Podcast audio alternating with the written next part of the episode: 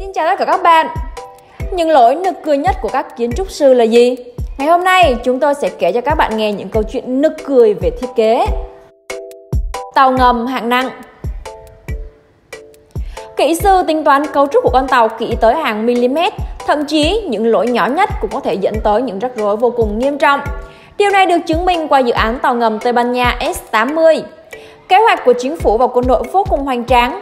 Tuy nhiên, khi mới bắt đầu xây dựng, họ bất ngờ nhận thấy rằng một kỹ sư nào đó khi thiết kế đã đặt sai dấu phẩy. Con tàu nặng hơn dự kiến tới 75 tấn và điều đó ảnh hưởng tới việc nó nổi trên mặt nước.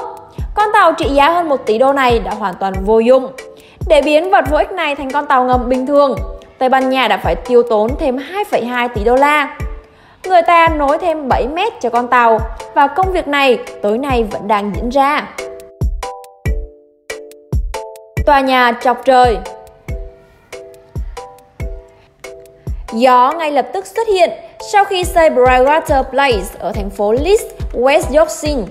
Tòa nhà được mệnh danh là The Dalek đã vinh danh quái vật Doctor Who. Năm 2008, nó được trao thưởng xấu nhất ở châu Âu. Nhưng vẻ bề ngoài chỉ là một phần của vấn đề mà thôi. Trên thực tế, luồng gió khi va vào tòa nhà thường gây bất ngờ và thay đổi về vận tốc và hướng gió, trở nên nhanh hơn và mạnh hơn, đồng thời có thể tạo ra những cơn gió mạnh đột ngột xung quanh. Gió mạnh tới mức con người đứng không nổi và một số người đi bộ thì đã bị thương. Chính quyền đã thức tỉnh sau khi một cơn gió khiến chiếc xe bị quay đầu. Sự đi lại bên ngoài của tòa nhà này bị hạn chế và một số lối đi thì bị đóng cửa hoặc đôi khi là đóng toàn bộ các con đường. Ngay khi được đưa vào sử dụng, tòa nhà này còn có biệt danh là người thổi gió. Hiệu ứng gió nhà cao tầng còn khiến nhiều con đường ở gần tòa nhà này nhiều lần phải đóng cửa nữa đấy. Khu bảo tồn, những ngôi nhà đổ Thành phố Santos, cách không xa Sao Paulo ở Brazil và khu bảo tồn này thật sự lỗi. Tất cả những tòa nhà cao tầng trong trung tâm và ở bờ sông được xây dựng quanh co. Và vấn đề ở chỗ việc xây dựng được thực hiện mà không tính đến sự đặc biệt của đất sét và đất cát. Những ngôi nhà trên loại đất này chỉ được xây dựng khi chạm tới đá. Và vào những năm 60 của thế kỷ trước, việc đó bị bỏ mặc và không được thực hiện ở bất kỳ tòa nhà nào. Hầu như trong toàn bộ thành phố, những ngôi nhà này có độ nghiêng lên tới 3 mét và hậu quả là chúng có thể sụp đổ bất cứ khi nào. Phản ứng duy nhất đối với điều này là chung cư bị rớt giá nhiều hơn cả mong đợi.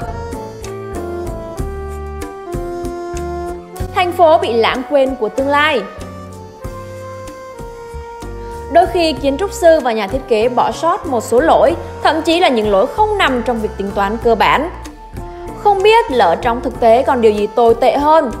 Ở Paris có những khu chung cư, nơi mà bị bỏ hoang hoặc trống vắng như Tours Allow của kiến trúc sư Emily Allage. Tổ hợp chung cư này được xây dựng vào năm 1977. Tất cả được thực hiện theo một phong cách và nó không có một góc nhọn nào trong thiết kế tòa nhà. Người ta vô cùng hoài nghi vẻ bề ngoài của tòa nhà. Hiện tại, những tòa nhà cao tầng này được xếp vào nhóm những tòa nhà xấu nhất thế giới. Sinh sống ở đó chủ yếu là người già, Hiện nay đây là một khu vực yên tĩnh, nơi mà không gặp bất cứ một người đi bộ hay chiếc ô tô nào.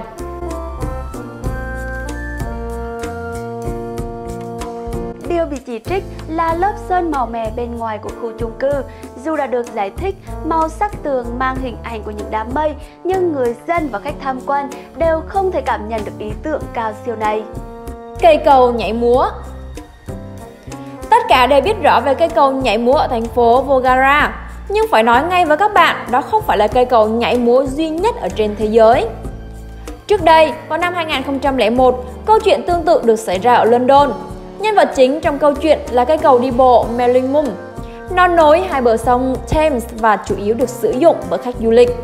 Ngay sau khi làm lễ khánh thành long trọng, cây cầu đã được tái thiết bởi vì nó bị rung lắc khi mọi người đi qua. Sau khi cài đặt bộ giảm chấn thì nó gần như đã hết rung lắc nhưng mỗi khi có gió to thì cây cầu vẫn bị đóng cửa để an toàn. Nguyên nhân làm nó nhảy múa là do cộng hưởng gió và động lực khí đồng học của cầu. Cầu không cần phải sửa chữa, chỉ cần gắn thêm thiết bị điều hòa phong thủy lực và các bộ ngắt gió là ổn thôi. Tòa tàu lớn ở Pháp năm 2014, công nhân đường sắt đã chi 15 tỷ euro để đặt 2.000 toa tàu. Tuy nhiên toa tàu lại không vừa với đường ray trong cả nước.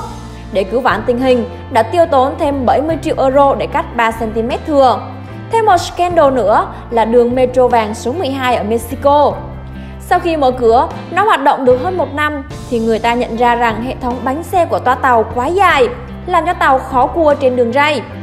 Để tránh dẫn tới một thảm họa, một số ga tàu đã phải đóng cửa và khách hàng được đề nghị di chuyển bằng xe buýt. Số tiền để sửa chữa sai lầm này được giữ kín, nhưng thị trường của thành phố đã chạy trốn khỏi đất nước. Cây cầu kính ở Venice ở Venice có rất nhiều cây cầu, nhưng một trong số chúng đi vào lịch sử như là một ví dụ về sự thất bại của kiến trúc. Cấu trúc cây cầu được xây dựng theo phong cách hiện đại từ kính và bê tông. Bề mặt cầu được làm bằng kính và nhiệm vụ chính của cây cầu là nối liền nhà ga với bến xe buýt. Tất cả điều đó để thuận lợi cho khách du lịch.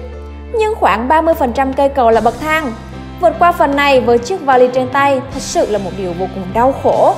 Nhưng tồi tệ hơn là vào khoảng thời gian có mưa, tuyết hoặc thậm chí là sương mù, cây cầu trở nên trơn trượt.